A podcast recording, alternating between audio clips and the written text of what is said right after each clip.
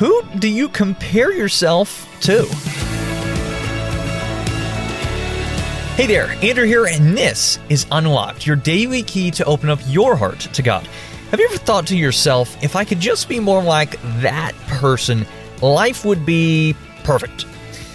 I know I have, and there just seems to be times in my life where it seems like someone is way better off than me, but the comparison game can be very dangerous.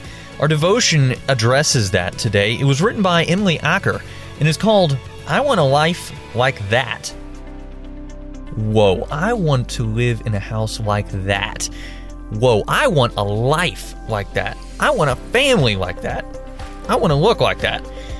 I want. Do you ever find yourself comparing your life to the life of someone else? I know I spend a good amount of time on social media just dreaming of what life would be like if I could switch places with one person I follow. She seems to have it all together, and she seems to be content. But is she content because of everything she has?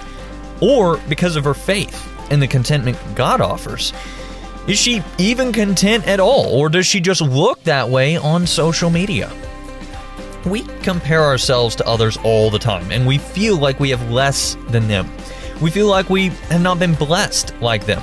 We want more out of our lives, and we want that because we've seen others who seem to have that. This is called coveting. But in Christ, we're called to more than comparison and coveting. Jesus died for our every sin, including the comparison game.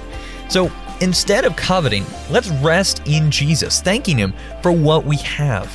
In this broken world, we won't have perfect lives, but no matter what, we're blessed because we have Christ and His kingdom, an inheritance that won't be shaken. So let's talk about this. What are some questions going through your mind right now? Who do you compare yourself to? What are things you're grateful to have, even as you long for other things? When we have needs, who can we turn to? Now, take a look at today's Bible passages, which are Ephesians 1 3 through 13 and 1 Peter chapter 1 verses 3 through 9. What are some of the promises we have in Christ? Now, as you and I can read in Proverbs chapter 14 verse 30, a heart at peace gives life to the body, but envy rots the bones. Now, I'd encourage you again to read Ephesians chapter 1 verses 3 through 13 as well as 1 Peter chapter 1 verses 3 through 9 to help keep God's word alive in your life. Unlocked is a service of Keys for Kids Ministries. Do you have younger siblings who might enjoy something like Unlocked but geared just for them? Check out our Keys for Kids devotionals at keysforkids.org and our summer reading program, Word with Zach. Now, be sure to check back tomorrow because Emily is going to be talking about famous last words. But until then, I'm Andrew encouraging you to live life unlocked, opening the door to God in your life.